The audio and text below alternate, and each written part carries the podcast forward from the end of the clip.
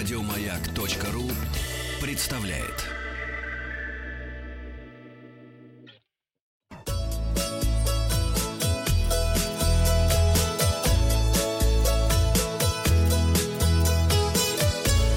Роза ветров. Здравствуйте, у микрофона Павел Картаев. Вы слушаете обзор новостей в сфере туризма. Новости короткой строкой. Названа цена самого дорогого сентябрьского авиабилета в России. Стоимость перелета из Москвы на Алтай и обратно составила 265 тысяч рублей. На личном самолете, что ли? Не знаю. Россия в сентябре впервые стала лидером по турпотоку на Мальдивские острова. Их посетили 2065 граждан Российской Федерации. Вторая распродажа туров по России с кэшбэком пройдет с 15 октября по 5 декабря. Мне уже в госуслугах написали про это.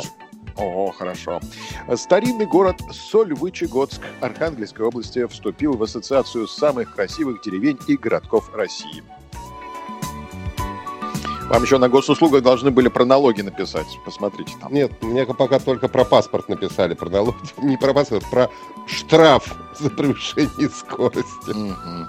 Промышленный туризм планирует развивать во Владимирской области. В настоящее время в реестр вошли 14 региональных компаний. Они представляют ювелирное и стекольное производство, легкую промышленность, высокие технологии, производство продукции для детей.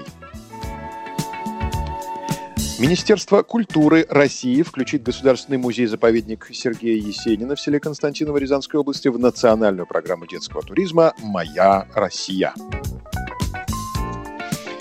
Названа главная лишняя вещь в чемодане при перевесе в аэропорту. Таковой является любая вещь из денима – джинсы, куртки, рубашки или комбинезоны. На развороте материал ленты.ру под заголовком «В Турции разъяснили новые правила заселения в отель для россиян». Подробности. Согласно изменениям, с 1 октября в Турции некоторым категориям граждан для заезда в объект размещения требуется получать ХЭС-код – своеобразный код здоровья, содержащий информацию о месте нахождения и истории перемещений человека. По данным источников Ассоциации туроператоров России, на россиян, прибывающих на отдых, в целом нововведение пока не распространяется. Речь идет о турецких гражданах и иностранцах, проживающих на территории страны.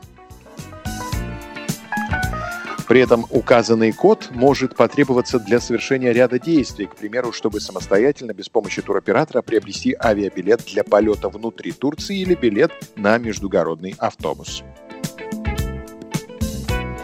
Такой ситуации путешественнику из России придется получить ХЭС-код, обратившись за помощью к местным жителям, так как код приходит только на турецкие сим-карты и отправить на нужный номер сообщения с личными данными.